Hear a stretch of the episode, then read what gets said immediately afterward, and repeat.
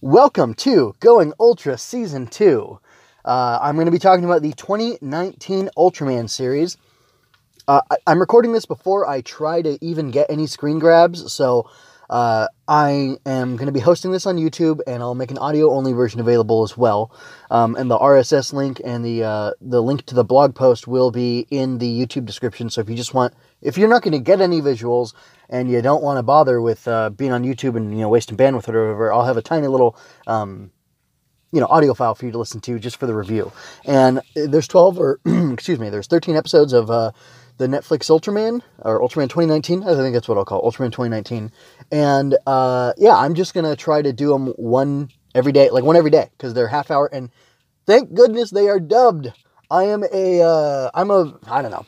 I like dubs. So anyway, I'm getting over the minute and a half mark, and I don't want to leave you too long without talking about Ultraman, but I just wanted to give you a little bit of a preview of what exactly I'm going to be doing and what the situation is. So, everything will be good. Everything will be smooth. Hopefully, I will have all this done within like 2 weeks, because I'll watch about one a day and release about an episode a day, so you can get quick Ultraman 2019 coverage here with me. Okay, so I'm going to go ahead and get into the review of the episode. I just finished watching it, so these are my raw thoughts and impressions, and I'll go ahead now. So, first of all, because I am that kind of, lame weeb, I really love the fact that it is dubbed and not in Japanese and subtitles, and I like that for two reasons. One is that I'm not a fast reader, so the dub itself allows me to process it more easily. Number two is that I'm going to go ahead and make the argument that this is going to make Ultraman and anime and tokusatsu more accessible to the Western audience, and I think that's a good thing. And I'm not actually talking about the show, so let me pause on that, talk about the show, and then I can talk about these things afterwards, because I'm here for review and analysis and, maybe projection or whatever. So, once again, into the episode itself. The show, Ultraman, has a very grounded, realistic vibe to it. It feels like a science fiction story and not like tokusatsu. It doesn't feel like Power Rangers or Super Sentai or Kamen Rider at all to me. Did I get the same vibe from SSS Doc Gridman? I don't know, but no, that definitely felt way more anime. But the presentation of the characters is very realistic, very subdued in mannerism, in speech and everything. Like, I loved the presentation of it because it felt like more serious and more grounded, and I think that's a good thing because it set a different tone for me. It didn't feel like I was waiting for this action thriller thing to start. It felt like I was watching a story. It was a story about a man who had been involved with this amazing otherworldly incident, and he was left forever changed by it. And the tension of seeing Shinjiro fall off and survive, that was great. It was beautiful. I think so it's Shin Hayata and Shinjiro. I do not remember the name of the other man who was part of the SSSP, I think. But I will get his name later at some point. But, gosh, I felt like it was very mysterious, a little creepy. The tension was good. The drama was good. Obviously, there's a 10-year gap in roughly the middle of the episode. And then we flash forward to the present day where Shinjiro is dealing with the fact that he has these powers that he doesn't know where they came from. And that's causing tension, I think, beyond the normal angst of a teenager, and I thought that was kind of fun. I was really surprised by the fact that his dad, that Hayata, had not said anything to Shinjiro about the fact that they might be different. I don't know, I would think you'd be able to tell your 15, 16-year-old son, I don't know, maybe not, I'm not sure. Hey, this Ultraman guy, the truth about Ultraman, because I worked with this group that, was closely associated, was that Ultraman was somebody, and he was hosted in somebody.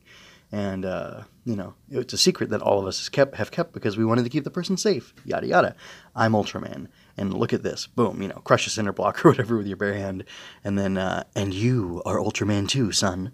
I think you'd be able to have that conversation, and it wouldn't be that big of a deal with a teenager, and I'm almost interested to see I really want them to go back, but it would almost be interesting to see them go back and show Shinjiro like discovering the power. Nah, it might be boring, which is probably why they skipped it. So anyway, though I do have other questions. What happened to Hayata's wife, Shinjiro's mother? Where is she? Because she seems to be absent.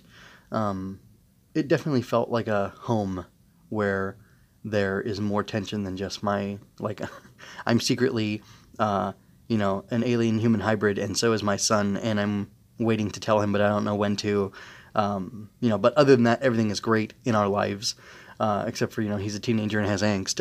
It felt like, I don't know, maybe there's a hole in the home because, a crucial part of it is gone.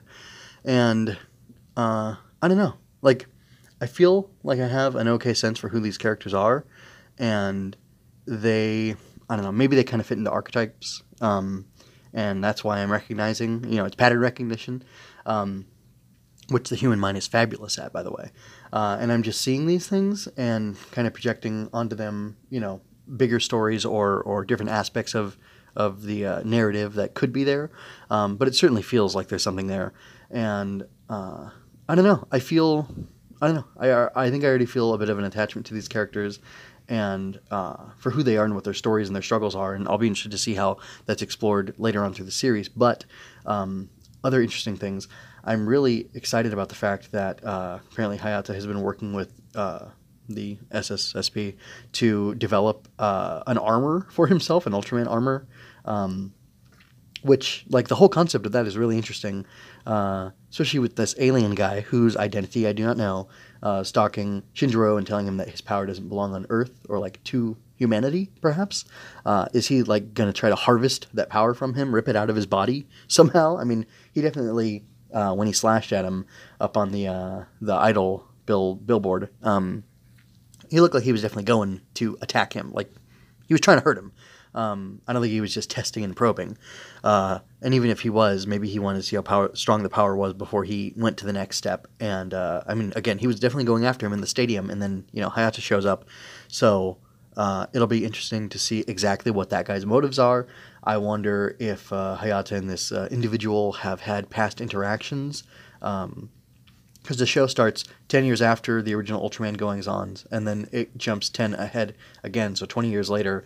And in that time, Hayata has been working apparently with the group, and they've developed the armor, and they knew about this guy who caused the the plane to crash and then attacked Shinjiro. So I don't quite understand like what's been going on in the gap. Obviously, they jumped 10 years and they skipped over a bunch of stuff, but I'm really interested in that and intrigued into exactly what happened.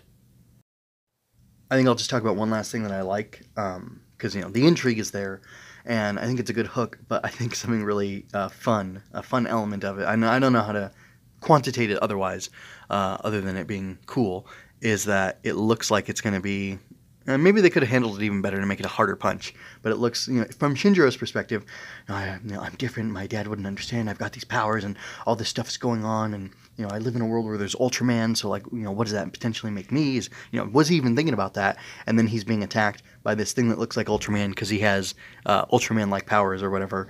And then he's like, hey, Dad, that thing looks like Ultraman. What's going on? And what are you doing here? And how did you stop him? And then, son, he's not Ultraman. I am. And that's, like, what would that do to you if you thought you were special?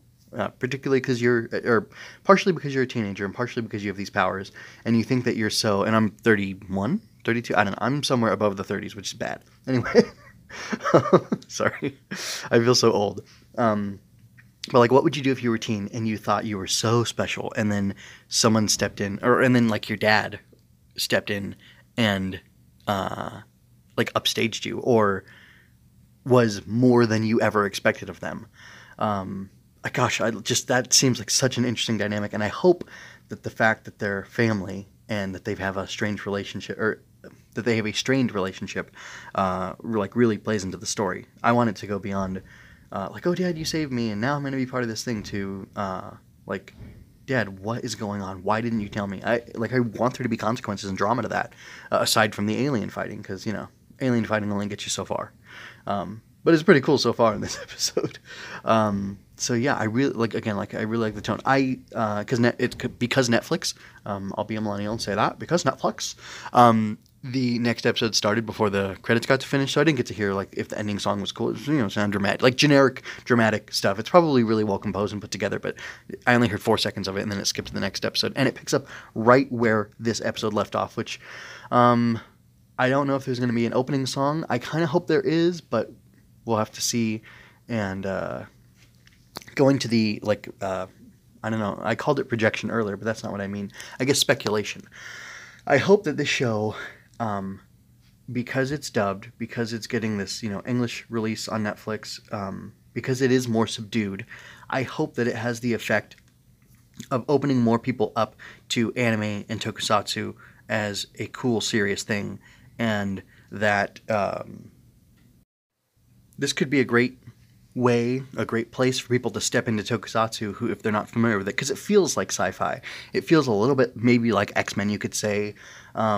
There's this, subdued otherworldliness, kind of like an X-Files or I don't know, like any other sci-fi thing. And I think that groundedness and then how it's going to open up over time is going to really make it's going to be a great transition point in the Ghostbusters documentary. No, commentary on the first one. I think Ivan Reitman? I can't remember the name. Anyway, talks about the fact that they did this domino effect thing. Like, they had this theory that, if we start the movie very grounded and very realistic, and then we slowly go and use, one little, factual thing that's true, and then stretch it a little bit, and then do the next and the next and the next, that it's going to transition people into how crazy and wacky, the ectoplasm and the, containment system and all this stuff is, because, basically because movies are magic. My audio got interrupted somehow. It got stopped from recording, so I'm jumping back in here. Anyway, I feel like this will be able to do that, and I think maybe if they don't have an OP, but if this is successful, like an anime or tokusatsu style OP, which if you look at them, if you haven't seen them before, which if you're listening to this or watching this, you probably have. But if you haven't, check it out. Do Kamen Rider Ghost OP or, Ultraman Red or... Well, I haven't seen an Ultraman opening because I haven't watched any Ultraman proper besides the 77 one, and I don't remember if that had an OP, but times have changed and the genre has changed and the media has changed since then, so if it didn't then, it probably does now. Kamen Rider 72 has it, so I would think Ultraman's older. It's like from 67, the original one. Anyway. Whatever. I think this can broaden the appeal of tokusatsu and anime. I got into Ultraman from watching SS.Gridman because it was going to be 12 episodes long, most Ultraman's longer, 50 episodes. I don't know that for sure. I know Super Sentai and Kamen Rider are typically like 48 to 52 episodes. Ultraman has always just been the other guy for me, but I really, really liked SSSS.Gridman, and I liked the vibe of this so far, and I was so excited as soon as I don't remember if it was as soon as I finished the first season of Going Ultra that I realized that, or that I heard that this, Netflix Ultraman series was going to happen or not. But I remember as soon as I found out, I thought, I'm definitely doing Going Ultra Season 2. By the way, Going Ultra Season 1, you can find at trialofheroes.wordpress.com. You can also find it at mjmunoz.com under the podcasts section. And I think you have to search for it on trialofheroes.wordpress.com. And I don't think I made... Yeah, it's all on one page on the mjmunoz.com, which is my website. And, and you can find it. I'm going to have this on my Recipher YouTube channel, which is probably where you're watching this, hopefully. That's all I have to say for now. I don't want to go past really half the runtime of the episode without adding anything pertinent, so just kind of plugging myself. Again, mjmunoz.com, that's my blog. That's where I mirror everything that I put on YouTube and audio places, and again, check the link for the audio archive or for the audio version of the podcast, of the show, whatever, as well as there will be an RSS feed there for you to follow along. And if you enjoyed this, give me a like, share, subscribe. You can support me on Ko-fi if you want to. I would appreciate that. That'd be lovely. Because not only am I talking about anime and tokusatsu and comics. It's something I do. I'm also an aspiring writer. I have some children's books in the work that I need to fund illustrators for. And yeah, so anyway, if you like me, you like what I do, help me out. Thanks.